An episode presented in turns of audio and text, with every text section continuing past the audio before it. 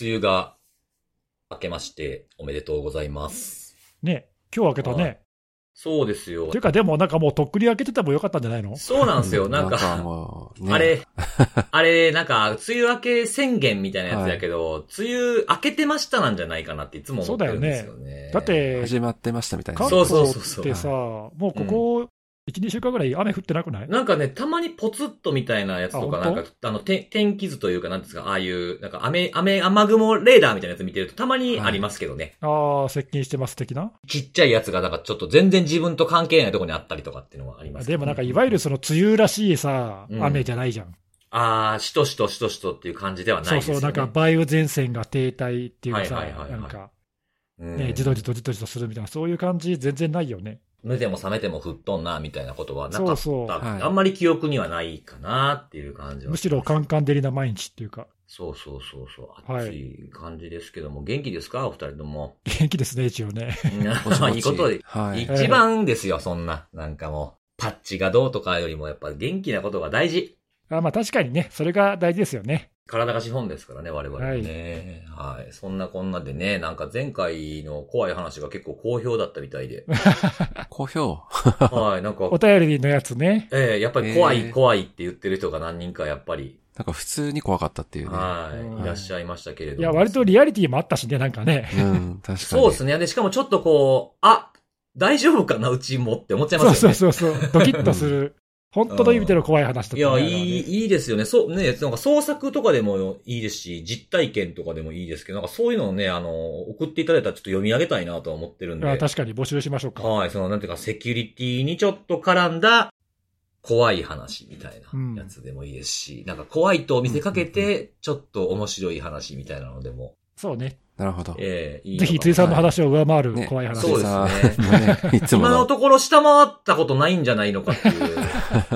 いやいやいやいや、あれは鉄板でしょ。はあ、そうですよね。はいなんか僕、なんかい、いつも僕があの、怖い話って言うとあの、データセンターの話をお二人もね、データセンターのやつやろみたいなことをおっしゃいますけど、もう一個してなかったっけ、僕？もう一個あったっけ？ふっと思ったんですけど、ありましたっはい、あの、外から診断したら、みたいな話、喋ってない？あー、バージョンの話？そうそうそうそうそう。あー、それも鉄板だね。あーパールだっけ？あパールのバージョンの話かな。そうそうそうそうそう、はいそうですよね。それもします。それも多分、これでしたのかな？そうだね、多分ね。した記憶がありますね。うんはいそうですね。まあ、結構ね、いくつかあるんですよ、ああいうのは。なんか、まああの、あの二つを先に出してしまったんでっていうのがあって、他のやつがちょっとパンチがあれよりも弱いな、みたいああ、な。確かにね。あの二つは割と記憶にも残るしね。そうそうそうそう。なんでね、ちょっとなんか、いくつかあるやつを、なんかもうちょっと怖く伝えられへんかっていうのを考えて出さ出さなあかん、出さなあかんなとか思ったりしつつあーぜひというお待ちしておりますはい、お願いします。そう、なんか今日はね、なんかちょっと、知り合いに怖い話、まあ、セキュリティ関係ないんですけど、ちょっとなんか、えって思った話があったんですけど、はい。うん。はい。なんかね、あの、お二人でこう、買い物かなんかされてたらしいんですよね。うんまあ、A さんと B さんとしましょうか、仮にね。はい。で、まあ、買い物して、まあ、ちょっとなんかお茶でもしてみたいなことをしつつ、一人こう A さんの方が、あみたいな感じで、ちょっとあの、どこそこにも行きたいと。そこからやったら電車でちょっと移動しなあかんような距離やったらしいんですよ。うん。で、例えばそれを A さんが僕やったとして、B さんネギスさんやったとするじゃないですか。はい。じゃあネギスさんが僕にね、ちょっとあの、すいません、ちょっと移動しなあかんねんけど、どこそこの店行きたいんですけど、よかったら一緒に来てくれませんって言ったら、どうします？全然時間にも余裕があったら。いや、いいよ、じゃあ行こうかってなるんじゃないの？で、それだけですよね。それぐらいのことしか言わないでしょ。まあね。うんしか、も、その、なんていうの？あの、近しい間柄っていうのであれば。うん。僕もそうなんですよ、普通に。うん。はい。そこで、その、B さんから出た言葉が結構僕、衝撃的で、あのいいですけど、交通費出してください。おー。あ、そういうのって今あるん？今、そういう時代なん？って、ちょっと、なんかこう、ジェネレーションギャップなのか、価値観の違いといえばそれまでなんですけど、あ、そうか、一緒に遊んでても、片方が行きたいところに行くときには、交通費を請求されるのが令和なのか？みたいな。まあ、それは令和かどうかっていう価値観の違いよね。うん人かな？うんいや、なんか結構ちょっと違う意味でゾッとしたっていうか、ああ、なるほどうね。ん。あの、まあ別にそれ、俺は悪いことじゃないっていうか、うんうんうん。ね、そのほら、いいやいやっていうか何、なんつうの？自分の、ね、懐を痛めてまで行きたいとは思わないが、うん。まあでもせっかくだし、付き合ってはあげたいみたいな時にさ、う。うんん。まあ気持ちよく行こうと思ったら、じゃあ交通費払ってとかって軽く言える間柄っていうのも、まあ別に悪くはないかなっていうあー。はいはいはいはいはいはい。逆にね、逆にそういう気軽にそういうこと言ったら、おいおいよ、だったらそれだったら、なんか飯でも向こうでおごるわくらいなことをさ、例えば言えるような間柄っていうのも、まあ悪くはないかなっていう気がするんで、はいはいはいはい。まあそれはそれで仲のいい証拠かもしれないなっていう気あがあ、そうなのするけどね。かな。なんかね、ちょ、ちょっとね、面白いね。そう、だから、まあ、どっちが正しいとか間違ってるなんて、こんなん、うん全くないとは思うんですけど、なんかやっぱいろんな価値観っていうのをある前提で、こう動かんとあかんなって普段から思ってたけど、やっぱりそう思ってても、えって思ってしまうようなことに遭遇する、まだまだやっぱり、そういういろんな価値観っていうことを理解できてないなっていうのをね、ちょっと思ってね。自分の口から出てこないな、確かに。そうなんですよね。うんだからセキュリティとかのやっぱその、その運用とか、そういうセキュリティ対策とかでもいろんなこう考え方ってあるじゃないですか。やっぱ何を優先するのかによって変わってくるとかね。うんうん。でも普通に考えたらこうやろみたいに思い込んだらあかんなっていうふうにね、ちょっとこの話を聞いててもちょっと思いましたねっていうことなんですよね。なんか普通にいい話だった。怖い話じゃなくて。なんかね、あの、はい。はい。えーいい話って言われるのがまあまあ苦手な辻でございますけれどもね。分かってるよ。ははい。はい。じゃあ、お便りいきますかね。い、お願いします。はい。あの、はい結構やっぱりあの、こう、おすすめのあれを気にしてくださってる方もいるんだなっていうので嬉しくなったんですけれども、はい。あの、ずいぶん前にあの、オリオンビアナッツ紹介したじゃないですか。ああ、だいぶ前だよね、それね。結構前だと思うんですけど、うんそうそう、それをね、ずっと気になってて、ようやく最近売ってるのを見つけて買って食べたけども、ほう、これは確かにおすすめっていうね。ええいや、ずっと気にしてくれてはったんやなっていうのがね、うんうん嬉しくて、しかもね、美味しくいただいてくれたみたいな感じがあるんで、お、よかったね。そう、こう報告してくれるのが嬉しいですよね。確かに確かに。ううんん、そうそう。僕も最近紹介したことを忘れてましたからね。これを。たまに食べますけどね。はい、あそうなんだ。えうーん、そうそう、そんなのもありつつですね。はい。あとね、これちょっと考えなあかんなと思ったお便りなんですけれども、うん。はい。あの iPadOS のポッドキャストアプリでこのセキュリティのあれを聞こうとしたら、説明文が長すぎて、僕の、あの、辻メモ。あーはいはいそう。で、はいそれが長すぎて、チャプターが途中で切れてるっていう。あ、そうそう、俺も気づいてた、それ前回のやつでしょ。うん、そう。なんかね、iPhone で見てても途中で切れてたよ。あ、ほんまですか？だからまうんあ、じゃあ iOS 系全部そうなのかもしれないですね。なんかそういう、ちょっと、あの、具体的に細かいどういう仕様かわかんないけど、うん。なんか一番最後の方でちょこっと、もうちょっとってところで切れてたから、まあなんか制限に引っかかったのかね。そうなんですよ。だから、そう、だからうん辻メモが自由闊達に書かれていて、文字数制限に達したのかもしれませんね、という。そうかも。あ なんか、ねはい、なんか、ありがたい表現していただきまして、自由闊達って、めちゃめちゃ、あ好き、好きな言葉ですね。自由闊達っていうね。えー、そう、だからちょっと、チャプターを先に書いた方がいいかもね。いやいやいや、そこは、辻メモがやっぱり主でしょうが。ほんまですか？うん。そうか、そうか。なんか、うまいこと載せれるようにしたいな。ちょっとまあ、そのなんか、まあちょっと調整するような感じにしようかな。あんまり長くならないようにとかね。まあ正直、チャプターはさ、本当はチャプター表示できる、ポッドキャストのアプリとかだったら、本来いらないものなんあ、で、確かにねあれテキストで入れなくてもっていうは話ですもんね、もともとはね。そうそう、本当はね。うんうんうん。だからまあそこは切れててもまあいいかなっていう気はするけど、辻メモは切れたらダメでしょ、それは。そうですかね。あまあそうですかね。はい。はい。で、えっと、あの、さっきのちょっとほら、怖い話に絡むお便りがあったんですけども、うん。えー、今週のセキュリティのあれ、これあの、前回僕が、あの、リスナーの方の怖い話を読み上げた回のことをおっしゃってるんですけども、開始10秒で吹いて2分後に怖すぎて泣いた。で、あの、データセンターの怖い話で多分昔聞いてるんだろうけど、記憶力が低下して忘れてるのでどの回で出てきたのか知りたいっていうお便りが。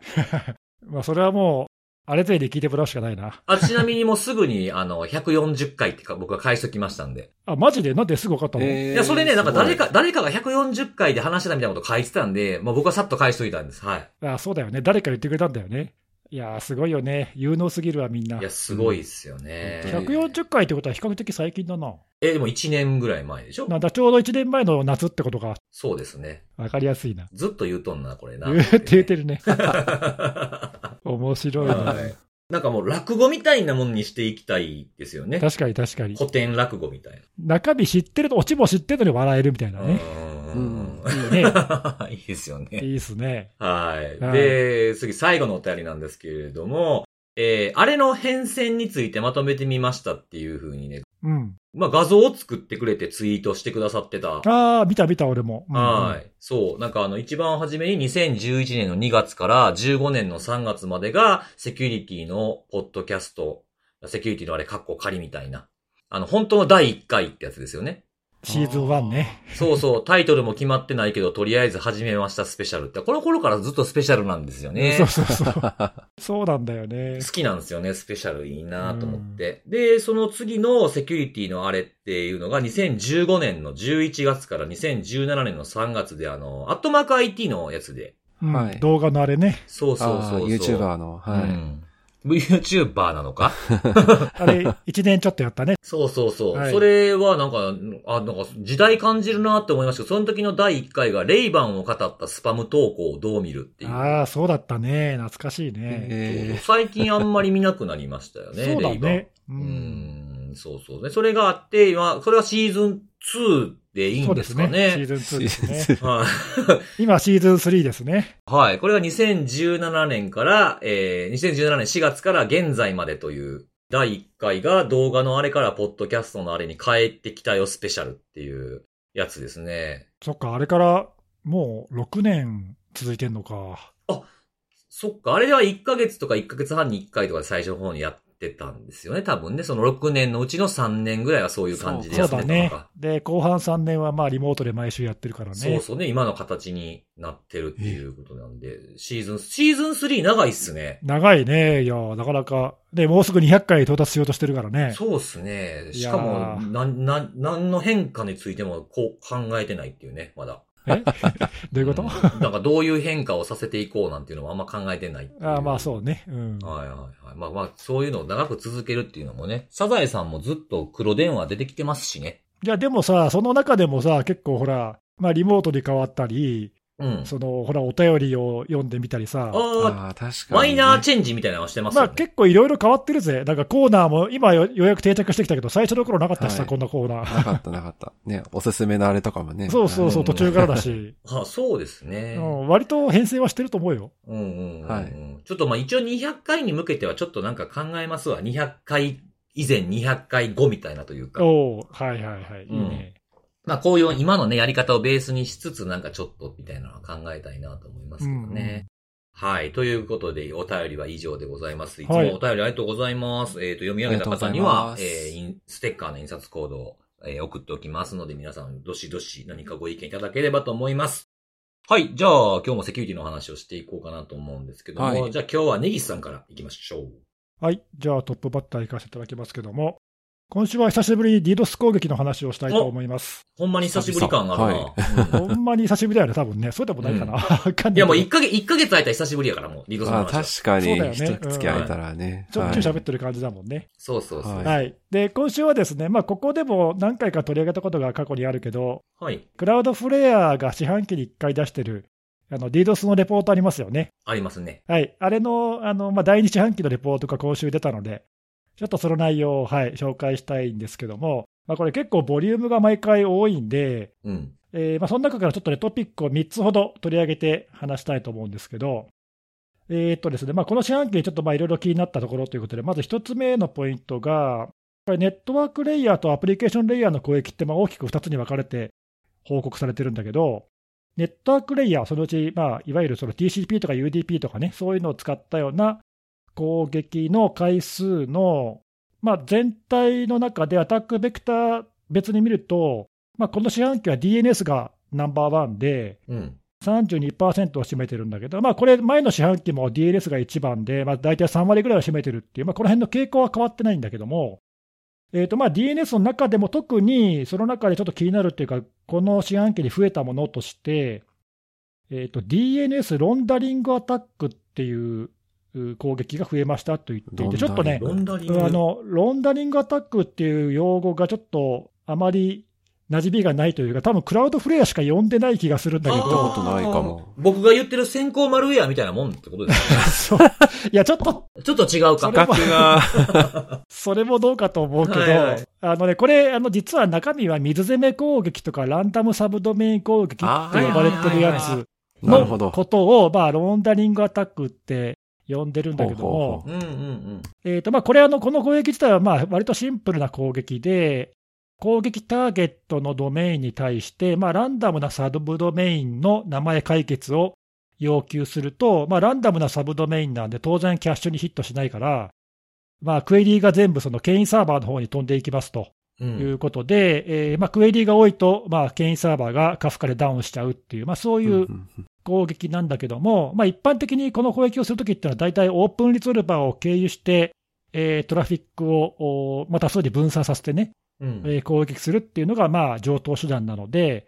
このオープンリゾルバーを経由するってところで、例えばオープンリゾルバーって一口で言っても、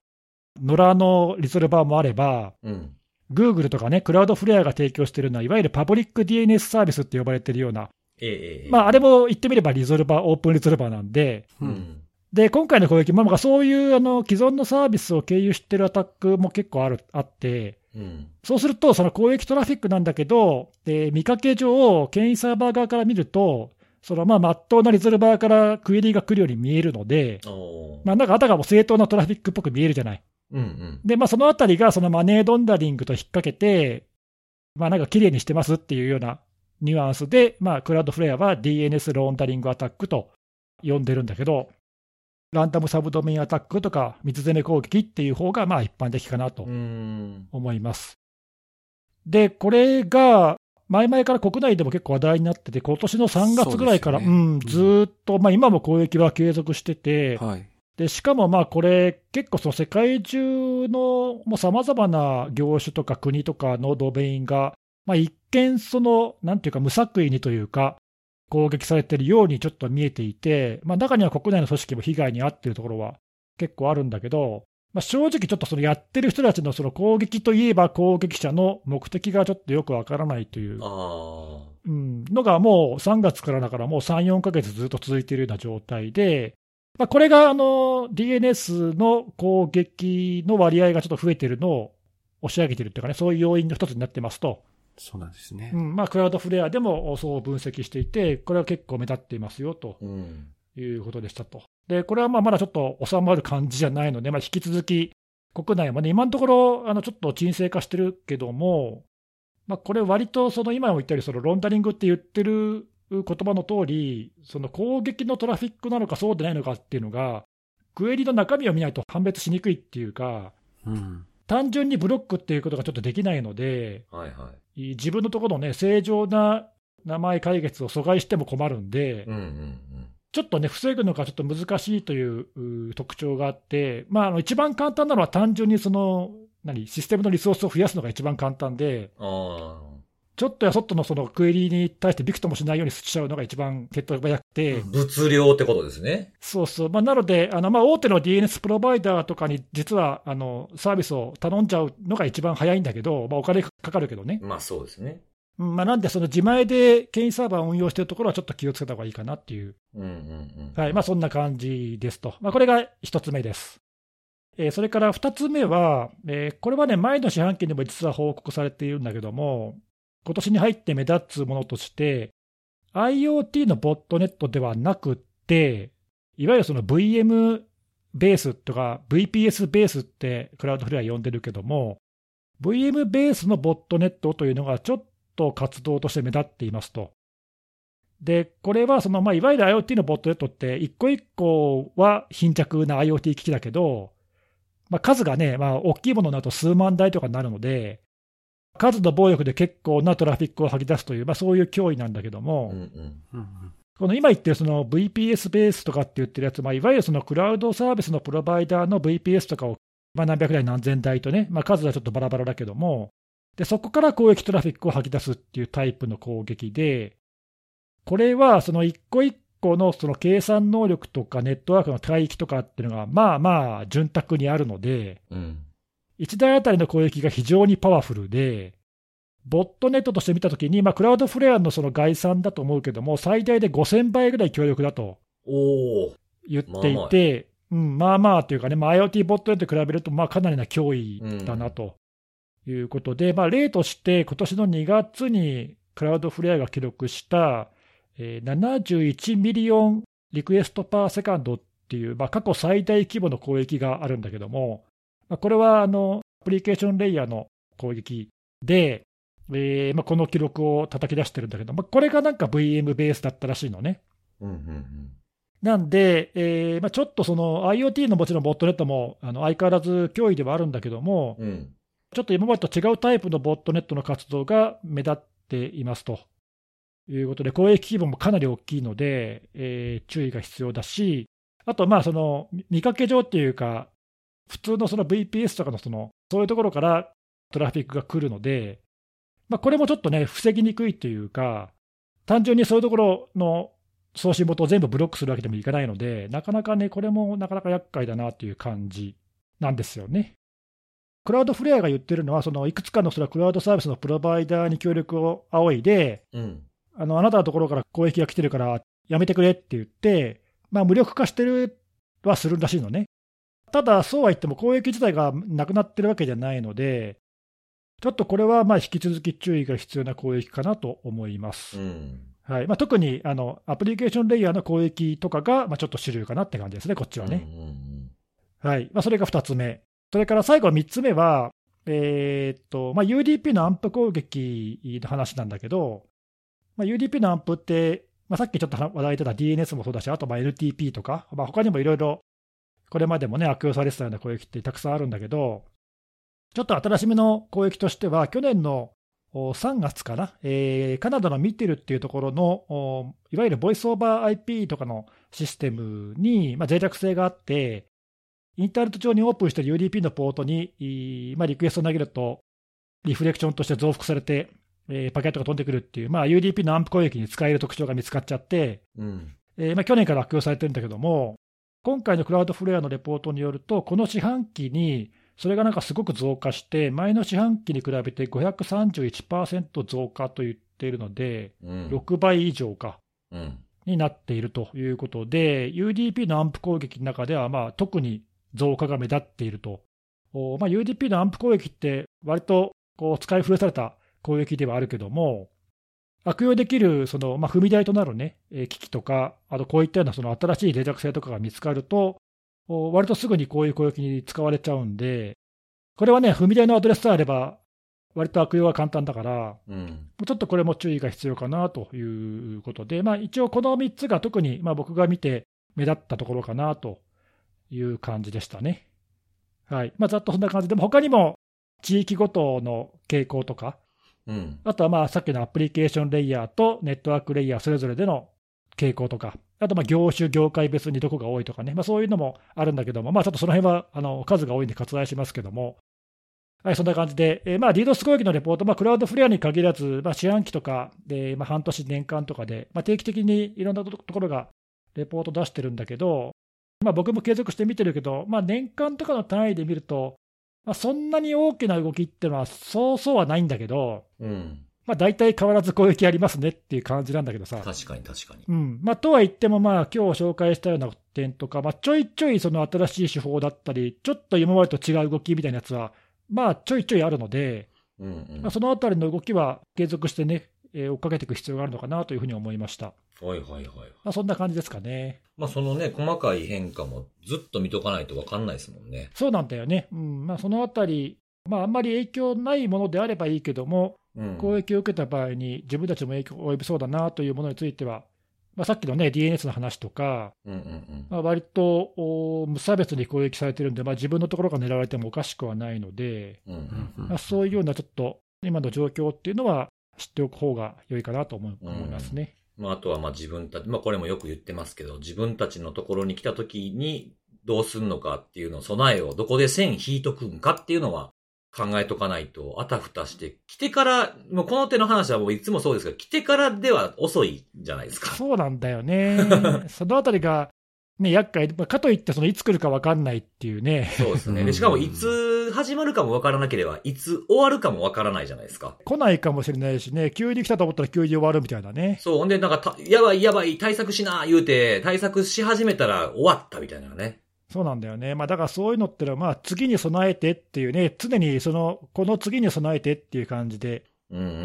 んん。まあだからいつ来るか分かんないんじゃなくて、いつ来てもいいようにってやんないとダメなんだよね。そうっすよね。なんかうん、ちょっと傘っぽいっすね。傘ね。なるほど。うわー、雨降って、今日雨降って降りそうやけども、ね、めんどくさいからややめとこう言うて持って出えへんかって雨降ってやばいってコンビニ入って傘さしたら止むみたいな。ああ、傘とかって持ち歩くタイプ？僕は、あの、あんまり持ち歩かないタイプです。あ、そうなんだ。俺逆に、あの、必ず外出るときは、いつも持ってますよねうん。折りたたみかなんか折り。たたみ傘を晴れてても必ず常備してるタイプだな、俺は。使う、使わないっていうよりも、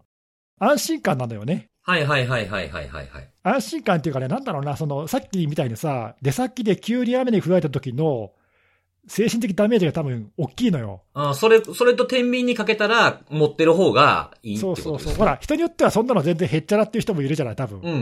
うん。ちょっとぐらい濡れてもいいよとか、あそれこそその出先で買えばいいじゃんみたいなさ、うんうんうん。俺多分そういうメンタルじゃないのよね。こんなことなら傘持ってくればよかったらどうしても思っちゃうんで、はいはいはいはい。それぐらいだったらもう最初から常に持ち歩こうっていうタイプなのよね、俺はうね。ーん、そうなんですね。性格が出るよね、こういうのね。はいはい。僕もあの、あうんの、カバンってか自分の持ってるバッグが、その、めリュックがメインの頃は常に入れてました。ああ、なるほど。あ、カバンによるのか、なるほど。そうそう。今はちょっとそのなんか、あんまりこう、めっちゃ入るような大きいやつじゃないっていうのもあるからかもしれないですね。ああ、荷物をコンパクトにしたいわけね。そうそうそうそう。その辺もね、何を優先するかっていうのと、あの、まあ、ね、どういう気持ちでそれに接してるかにもよる部分っていうのもあるのかな。確かに。ね。まあでもね、うんリードストライクは正確で判断しちゃいけないからね。それはそうです、そうです、そうです。まあ、その辺はほら、なんか、あの、費費用とかそういうのとの兼ね合いですよね。そうですね。はい。ちょっとまあ冷静に状況を見極めてややってもらいたいですね。はいはいはい。うんそうですね。はい、ありがとうございます。はい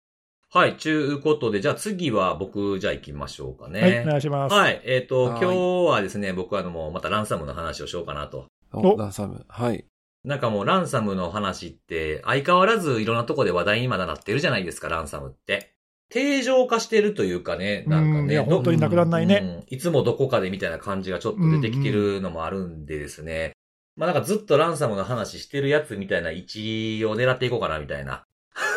ですね。えー、ところもあって、今日はあの、ちょっと紹介するのはですね、まあ、僕もちょっと今日は小ネタか、小ネタな感じなんですけど、えー、 NoEscape っていう名前の、ちょっと新しめのランサムギャングというか、ランサムウェアというか NoEscape。おうはい、 NoEscape っていう、もう逃げ道なしみたいな感じなんですかね、これは。ちょっと怖い名前やな、言うて。はい、これが、あの、これちょっと紹介しようかなと思ってるんですけども、はい。え、これあの、今年の5月の末ぐらいから、まあ、いろ、い複数のそういうフォーラムで宣伝がし始められたやつで、まあ、いわゆるまあ、 RaaS で二重脅迫をするというふうなもんで、まあ、アフィリエイトを募るというふうなことをやり始めてた、うん。まあ、ランサムギャングなんですけれども、うん。で、リーク自体は、えこれ僕もあの、一応観測というか、チェックしてるんですけど、リークサイト。で、これあの、6月上旬ぐらいからリークが始まりまして、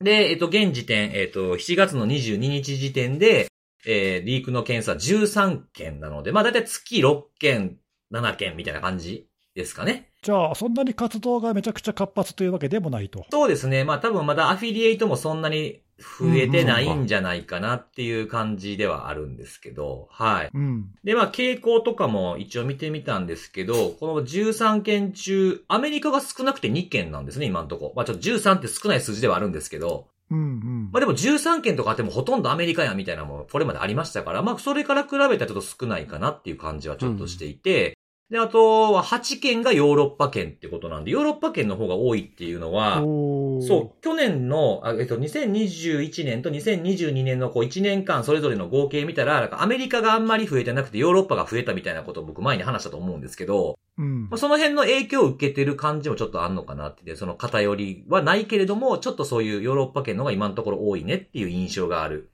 グループですね。なるほど。はい。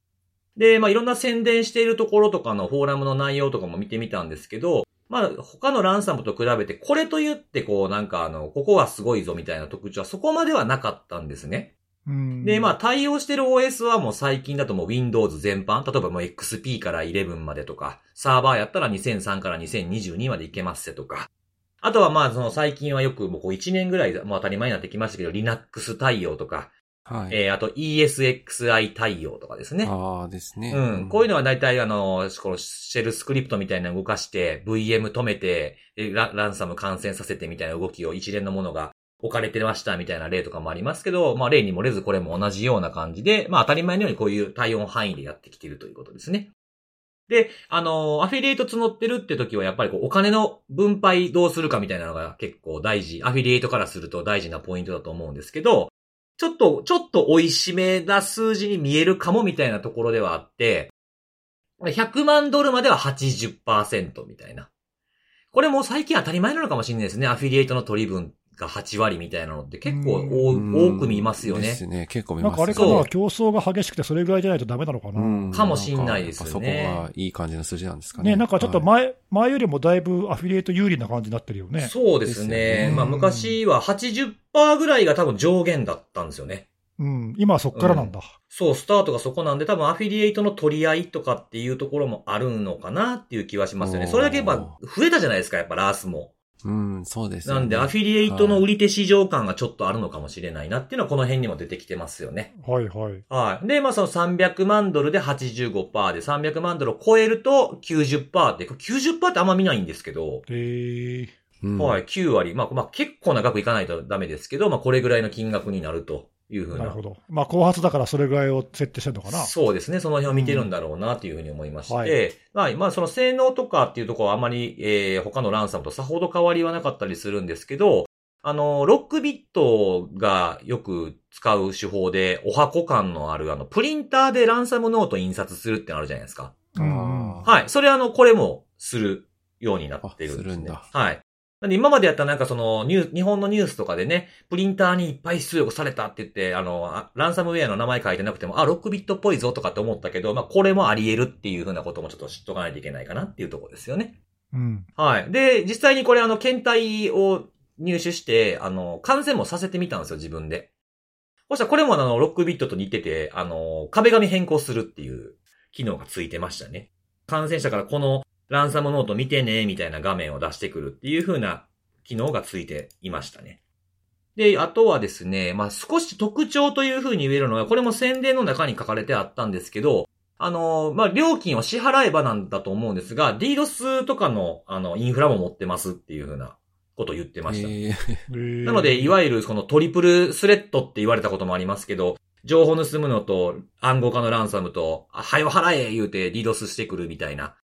やつの、えー準備もありますみたいなことなんで、えーまあ、それは、あれだよね、前からいくつかそういうのってあるけど、どのぐらい効果的なんだろうね。どうなんですかね。なんかう、ん。まあ結局その、まあフォーラムとかでもこれ DDoS って何のためにあんのみたいなことを質問して、それにこの NoEscape の管理、管理者っぽい人が答えてたんですけど、まあその、まあ支払いを促すためというか、焦らせるためみたいなことを言ってたんですけど、効果はどれぐらいあるのかちょっとよくわかんないですよね。ね。う。うんん。まあ、より騒ぎになるっていう意味には効果はあるのかもしれないですけどね。そうね。まあ、あと、まあ、やる側のコストはそんな高くないだろうから、うん。まあ、やって、ダメ元でやってみるくらいな感じなのかな。ああ、かもしれないですね。。なんかこう、追い打ちみたいな感じなのかそもうそうそう。しれないですね。うん、なんとなくだけどね。うんうんうん。そういうのも備えてますよっていうふうに言ってるのは、ちょっと他全部がやってないようなところの特徴ってとこですかね。うん。はい。で、あのーまあ、いろんなニュースの中で、これがちょっと取り上げられてたんですけど、この、えっ、と、 NoEscape に対してちょっと指摘をしている専門家が何人かいてですね、ほう。えーこの宣伝文句、その NoEscape がいろんなフォーラムに書いてる宣伝文句にはですね、サードパーティーのサンプルとか、他のランサムウェアのソースを一切使うことなく、ゼロから C++ で開発されてるっていうふうに、結構1行目ぐらいに歌ってるんですよね。紹介で。おううん。で、それに対してちょっとこう、突っ込んでる記事がありまして、あの、 MalwareHunterTeam ってあるじゃないですか。そこのあの、ID ランサムってあの、ランサムのランサムノートとかでランサムウェアこれですって特定したりとか対策出してくれたりサイトがあると思うんですけど、そこのまあ作成者の方がですね、えーこの NoEscape と、もはや懐かしいかもしれないですけど、アバドンが、えらい似とるぞ、みたいな。はい、ことを指摘されてて、その、まあ、その暗号化するところの仕組みがほとんどこの二つが同じなんだと。ただその暗号する方式が、前は AES だったものが、今はサルサ20に変え、まあ、強化された暗号化になってるだけで、ほとんど同じような仕組みでこれは動いてるぞっていうふうなことを指摘してるんですよね。で、あの、アバドンって多分もうどんなんやったか覚えてはれへん人もおるかもしれないですけど、ちょっと思い起こすために言うとですね、まあ、2019年の後半ぐらいから存在してて、最初は結構ばらまきだったんですよね。ああ、そうだね。あのー、そうそう、あのー、なんていうかな、えっ、ー、と、your photo みたいな感じで、あの、あなたの写真ですよみたいに送ってくるメールにくっついてるみたいなのでばらまきで、結構ちょっと話題になったかもしれないですけど、一時期。それで、途中からですね、2020年の夏から、8月かな ?8 月からリークサイトを開設し始めたっていうグループで、活動やめます言うて2021年6月に、どの暗号化でも元に戻せる、いわゆるマスターキーっていうのを公開して活動を停止したグループにアバドンっていうのがいたと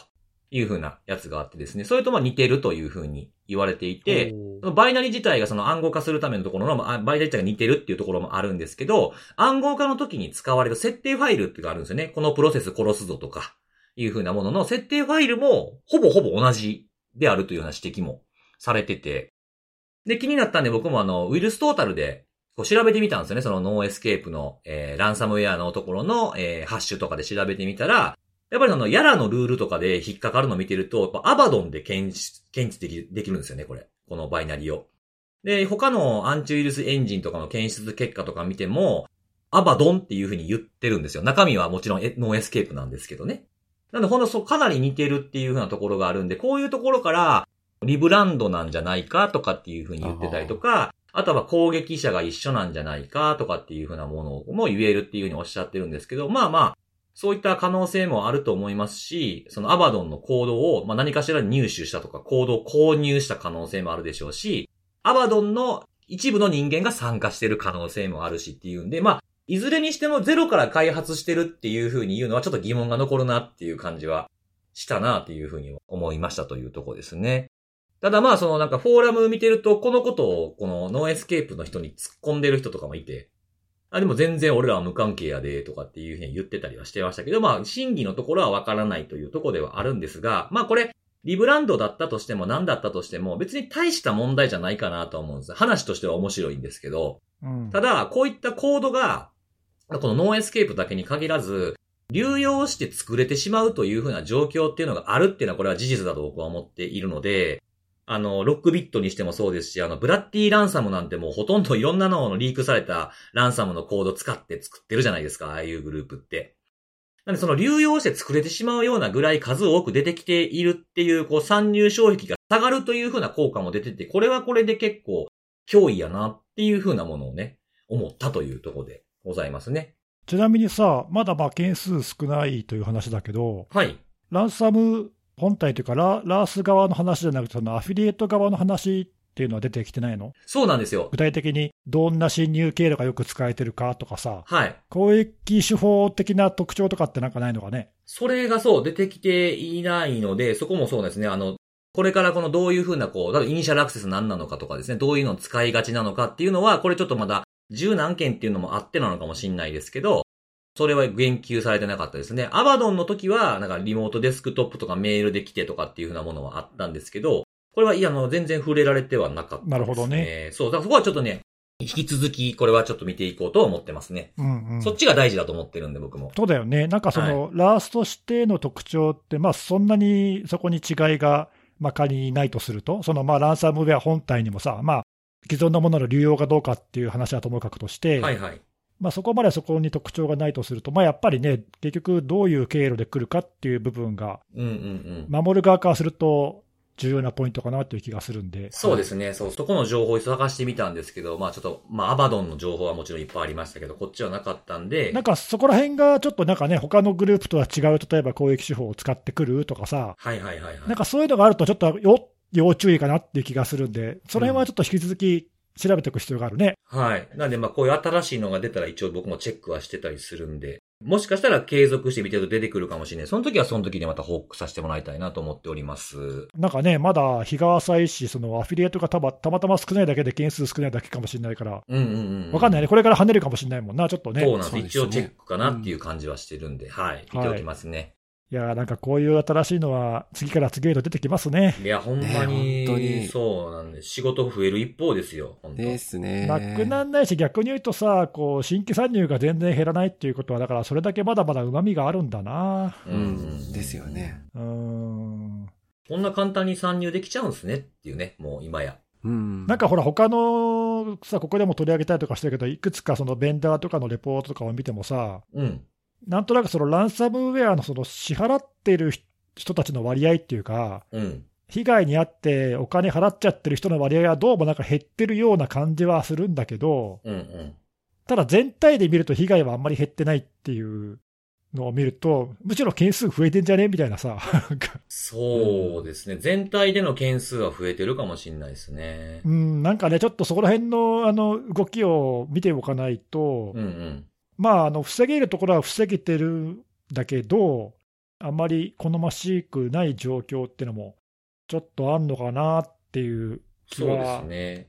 前回ですか、前々回でしたっけ？あの、チェインダニシスの支払いのことについてのお話をネギスさんがされてたんですけど、思ってるよりも、まだ薄利多売感が、まだないじゃないですか、そこまで。そうなんだよね、その前回のね、あの、ポッドキャスト聞いてくれた方は、記憶があるかもしれないけど、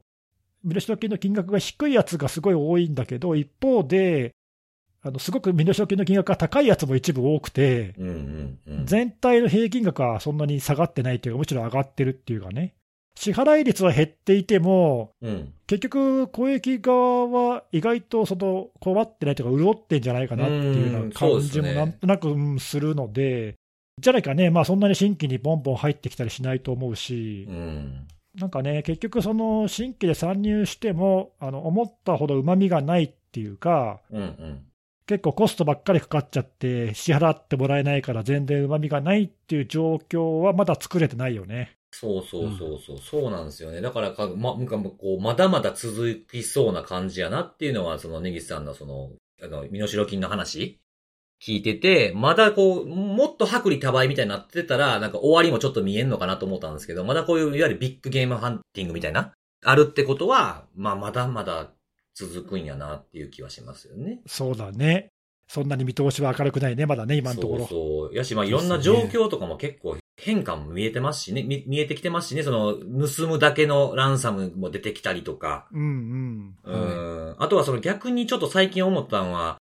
ランサムにお金支払ったら余計旨味あると思って再標的にされますねみたいな、こう、ほんまか嘘かよう分かれへんような話が流れてくることあるじゃないですか。ああ、確かに1回払うと2度3度とあるよみたいなね。でそうそう、それはもちろんそれはあり得ると思うんですけど、うんうんなんかそれ逆もあるやんって最近ちょっと人と話してて思ったんですよ。と逆っていうのは？お金払えへんかったからこそ再脅迫されるっていうのがね、あるなって思って、払ったらされへんから払いましょうって言ってるわけではもちろん決してないんですけど、このリークのやつを見てるとね、あの、過去にこい、ここのグループにやられたやつからちょっと間開けてからここにされてるなっていうのが、いくつかやっぱ見えるんですよ。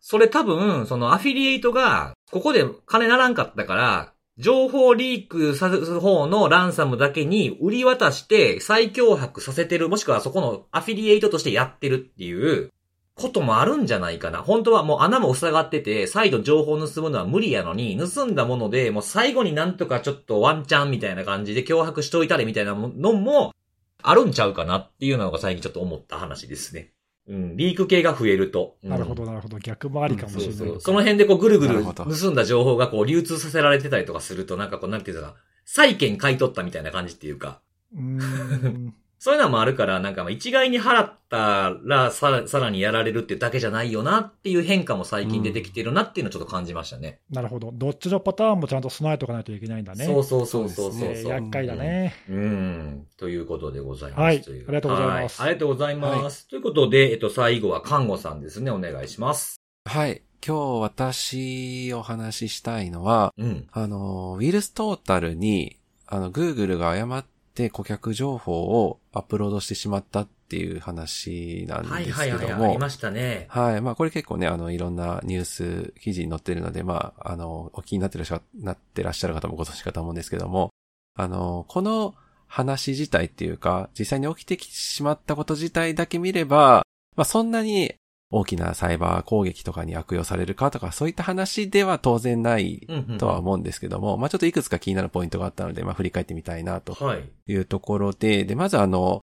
誤ってアップロードしてしまったところの経緯としては、まずあの7月の17日に、あの、ドイツの週刊誌で、デルシュピーゲル、デアシュピーゲルが、うんうんえーあるんですけども、そちらが、まあ今回の、あの、インシデントを記事にされたんですね。まあどうもウィルストータルに顧客リストと思わしきものが、まあアップされているんではないかとうんうんうん。で、これが、まあ、あの、17日で、まあ、その後も、まあ、関連する情報とかっていうのが、まあ、報道されたりっていうのが出たんですけども、Google が、あの、これ実際にそういった事実がありましたって形で、あの、公表されたのは、少しお、まあ、日が空いて、21日付で、えー、まあ、ウィルストータルの、えーブログに、まあ、実際にはもうほぼほぼ報じられている通りの内容が、まあ、掲載されたというところでして、で、実際にアップロードを、えー誤って行われてしまったのは、えー6月の29日でして、まあ、従業員の方が、えー誤って CSV ファイルを上げてしまったというもので、で、その CSV ファイルには、えーウィルストータル、あの、優勝のサービスというのがありますけども、えーその優勝サービスを利用されている方の、まあ、一部の情報っていうのが、えーそのリストに含まれていたとうん。ちょっとあの件数は、確か Google が出しているブログ記事には書かれていなかったかなと思うんですけども、まああの報道なんかでは、えー5600件ぐらいの件数が、まあそのファイルの中に含まれていたというところで、で実際その中身としては、そのプレミアムサービス、優勝サービスを使っている、えー組織名、まあ会社名であるとか、あとは、えーウィルストータル内で設定できるというか、あの実際に登録されるえーグループ名、まあ、あるいはそのグループの、えー管理者のメールアドレスというものが含まれていたということですので、まあ、なので、あの、まあ、利用している人全員の情報が漏れたわけではないんですけども、まあ、あの、契約されている方の、まあ、管理者のメールアドレスなんかがそこに入っていましたというところではあったんですけど、まあ、ちょっとやっぱり気になるところとして、うん。このリストそもそも何に使ってたんかっていうのは、おー、もともと何なんだこれは。ええ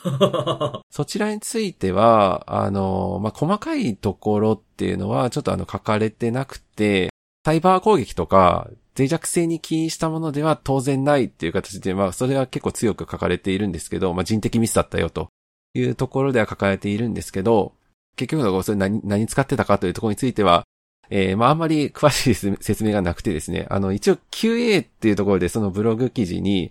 関連してそうな話は書かれているんですけども、まあ、なんでダウンロードできたんでしょうかとか、まあ、書かれているんですが、あの、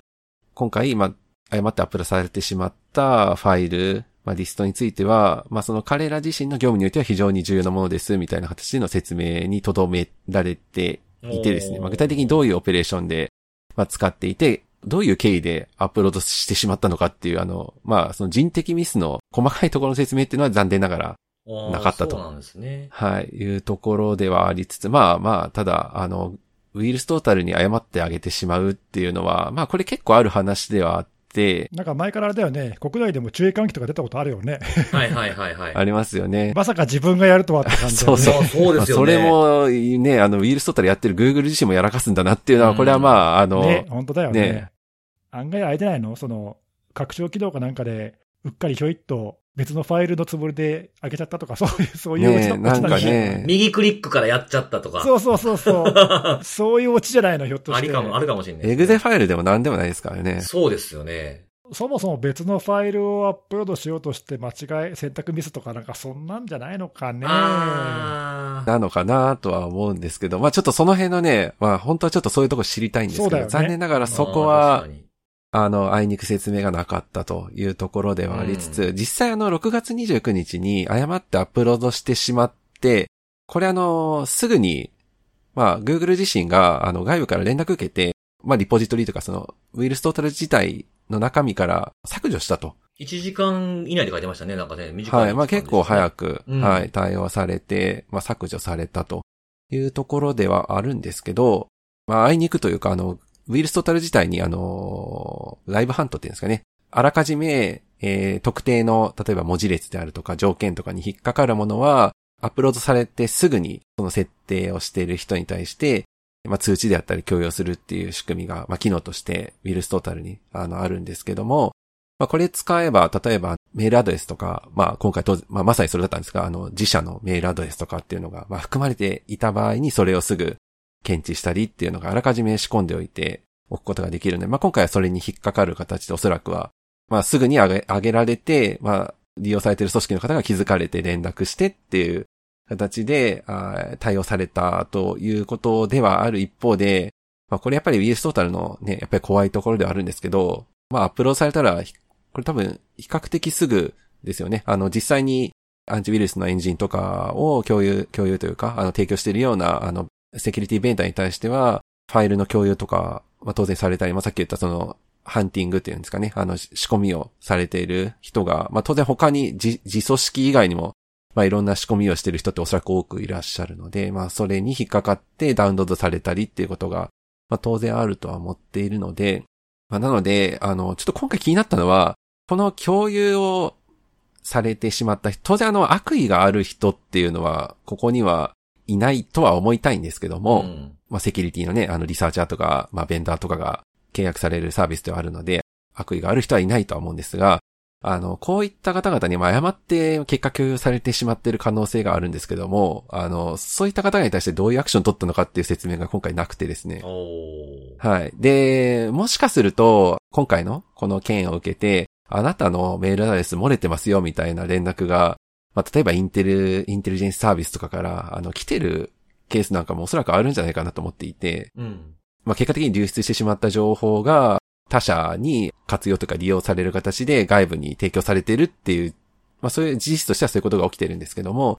あの、それに対して Google 側がなんかアクション取ってるのか取ってないのかっていうところもちょっとわかんなかったなと。まあ例えば、まあ、今回の、えーインシデントにか関しては、他の誤送信とかなんかは多分よくある対応事例だと思うんですけども、まあ、誤って送ってしまったら当然消してくださいとか、そういうのをやるんじゃないかなとは思うんですけど、そういったアクションを取ったのか取ってないのかっていうところ、まあ、あるいは、そもそも契約として、そういうアクションをそもそも Google ですら取ることができないっていうことが今回明らかになったのかなとか、まあそういうのも、まあちょっと興味深い点かなというところが、まああの、まあ見えてきたかなというところと、うん。あとですね、えっ、と、これはあの、Google の公表されたブログの中ではなくて、あの、報道の中で、ザ・レコード、あの、レコーディッドフューチャーがやっているあの、温度メディアありますけども、あの、ザ・レコードが、あの、今回の件を取り上げられている中で、まあ、やっぱりあの、今回のそのリストの中身っていうのを、あの、まあ、分析、どちらかで入手されたものを分析されておられているんですけども、まあ、まずは、あの、いろんな国が含まれてますっていうところがあって、あいにく日本も入っていると。まあ、当然あの、ね、あの、優勝サービス使っている方は、あの、日本国内にもね、あの、相当いらっしゃると思うので、まあ、影響を受けた方っていうのが日本にもおられたという中で、あ、これは、あの、ちょっとも面白いというか興味深かったなっていうのは、あの、電子メールアドレスがさっき含まれるって話をしたと思うんですけども、そのアドレスが必ずしもその組織のアドレスだけではなくて、まあ、Gmail とか、Hotmail とか Yahoo とか、そういったアドレスも使われていたと。あそれが、あの、国防関係とかの組織の関係者と見られるものにおいてもそういったものがあったっていうのがあってですね。うん。こういう感じで外部サービスの登録っていうのをまあ許しているのか、あんまりそのポリシーで制限されてるっていうところに関わらず使ってしまってるのかっていうのはちょっとわからないんですけど、まあ、うん。そういう感じであの外部の Gmail とか Hotmail とかっていうのを国防関係の人もあのこういったサービスに登録する際に使ってしまってるんだなっていうのは、うん。あの、ちょっと、あの、今回はちょっとリークされた情報っていう、ちょっとあの、残念なソースではあるんですけども、そういう実態が、まあ、ちょっと明らかになってしまったなっていうところあは、ーまあ、これはちょっと興味深いところかなっていうのは。結構このあの、ウイルストータルの優勝サービスって、まあユーザーをいくつも追加できるじゃないですか。ライセンスにもよるとは思いますけど。それ追加するときに必ず組織のメールアドレスだけ登録させる運用ってわけじゃないところも結構あるって聞きますけどね、僕うん、もう。ん。全然その違うところで受け取れるようなものとかっていうのもあるし、あの、扱う情報も扱う情報だからっていうんで、そういう制限受けないようなところで使うことも多いじゃないですか。うん。なるほど。まあ確かにね、マルウェアとかをやり取りするってなると、組織のね、メールアドレスとかで使うとフィルタリングかかってしまったりとか、まあなんかそういうのであえて使ってるんですかね？そうそう。なんかどこにも紐づかないようなメールアドレスとか登録するようにすやってるっていう運用もあったりするようなんで、だからそういうのが含まれるっていうのは確かにあり得るなと思って今聞いてましたね。仮に個人アドレスなんであれば、まあ今回あの、これがそれすなわちいきなり不正アクセスとかハッキングにつながるものではないっていう形で、まあこれはあの Google もは、まあ否定はしてるんですけども、オシントじゃないんですけども、そこから漏れた情報を仮に悪やる人が入手してしまって、いろいろ掘っていくと、まあ別のものにつながるなんていうのが可能性としてはあったりするのかなっていうのも、まあ変に邪推してしまったなっていうのは、な例えばその含まれた Gmail のアドレスを使って調べていったら、ここのフォーラムにおったこいつは法執行機関のやつかとかね、そういうのが見えてくる可能性があるなっていうことです。まあ実被害ではないにしてもちょっとまあ阻害要因というかね。はい、間接的なね、影響が出る懸念はあるかなっていうのは、確かに確かに。そうですね。はい、そんな感じです。はい、ありがとうございます。はい。ネギスさんいますか？いますよ。います、います。本当ですか？なんかちょっとコンビニにでも行かはったんかな、はい言うて。若干ね、ちょっとあの、なんか飲み物取りに行ったんかなぐらいな。いやいやいやいや。ああ、びっくりしました。はいはい。大丈夫、大丈夫。いますよあ。大丈夫、よかったです。はいはい。ちゅうことで、えー、セキュリティのお話を3つしてきたんで、最後にですね、えー、今今日今週もおすすめのあれを。はい。はい、今日はあのですね、まあ、今日も今回も食べ物というか、まあ、その、なんていうかな、いいまあ、飲み物というかってことなんですけども、このポッドキャストのですね、えー、まあ、リスナーの方からいただいた情報なんですけども、クラフトボスソルティライチティっていう。やつがですね、いいぞということで、まあ、ライチ系ってこの季節結構よく出てくるわけですけども、それにこうちょっとし塩分が入ってて、こうまあ熱中症対策、対策にもちょっと良かったりするっていうことで、まさにこの時期と。はい。で、僕もこうおすすめされてですね、あの、結構見つ、見つけらんなくてですね、いろんなコンビニ回ったんですけど、たまたま入ったコンビニに忘れ役かけてた頃に、あ、あると思って見つけたやつなんですけどね、あの、非常に飲みやすくて、僕紅茶あんま好きじゃないんですけど、おうおう。はい。はい。飲みやすくてスッキリしてて、あの、後味がこう、紅茶紅茶してるのがちょっと苦手で甘すぎるというか、独特の甘さがあるじゃないですか。それもね、このライチとかでこう打ち消されてて、塩が入ってるのもこう、ちゃんと感じ取れるぐらいのはっきりした味もあって、あと600ミリっていうのがなんかいいなと思いましたね。この季節水分やっぱ取らないといけないっていうのがあるんあで。確かに、量的にね。そうそうそうそうそうそう。これがいいなということでね、その、まあ、おすすめいただいたのは、あの、根岸正文さんっていう方からおすすめを。あ、近俺いなあ俺か近いな 近いな だいぶ近かった。はい。ほんなら本人が言えや、いうことなんですけれど。本当だよねはい。これね、あの、もともと俺ソルティライチが好きなんだけどさ、はいはいはい。あれ、ソルティライチってあったよね、そういう。あのー世界のキッチンみたいなやつあ、そうそうそうそう、うんうん。そう、もともとあれが好きで、うん。で、なんかそれ、まあでもあれもなんか結構、あったりなかったりするからさ、売ってなあれすかったりするんでごい人気ですよね、なんか。そうだよね。まあまあこの時期だからかなってのもあるけど、世界のキッチンシリーズでずっと残ってるんですよね、あれ。ね、いろんなのが出ては消えるんですけど。ベストセラーだよね、あれね。うんそうで、あれはい美味しくて好きなんだけど、うん。なんかちょっと手に入んないとき、たまたま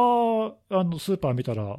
ソルティライチティってあって、お、ええやんと思って、はいはいはい。たまたま買ったんです。たまたま買ったらね、美味しかったんだけど、これでもさ、最近ハマって買ってたらさ、はい。はい。なんか、最近見たらもうスーパーに売ってないんだよね、これ。なんかえ、でもなんか季節的には今からちゃいますのっていう気はしますけどね。そうだよね、うんなんか売ってなくて、でそしたらね、なんかフルーツティーって同じクラフトボスの同じ種類のやつがあってさ同じシリーズのやつで。はいはいはい。うんまあ、こっちもね、あのまあ、人によって好みがあると思うけど、こっちも飲んでみたけど、これも意外と美味しかった。ああ、そうなんです。そっちはね、僕も売ってるの見たけど、飲んでないですね。僕はソルティライチの方が好きだけど、まあ、こういうちょっとフルーツティー系が好みっていう人にはお勧めしたいですね。うーん。はいうんはいなかなかいいっすよ。はい。なんか飲み、僕もこれ散歩の時に飲んだんですけど、まあ最近も散歩してもめっちゃ汗かくんで、ああ、まあ、はいこの暑さじゃね。そういう時にね、まあいいかななんていうふうにも思いましたけど、やっぱ飲んでみて思ったのは、あ、もうネギさん好きそうやな、これっていう。あもう何？付き合い長いから分かっちゃう？いや、わかりますね。なんかね、ギスさん。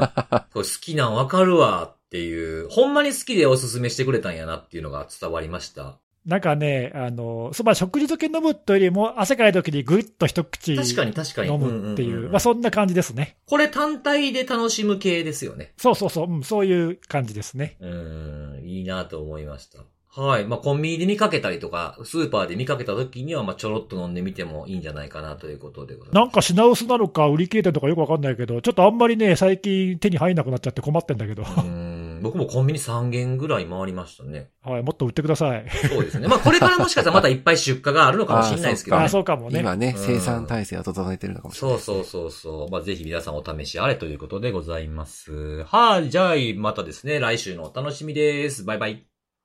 バイバーイ。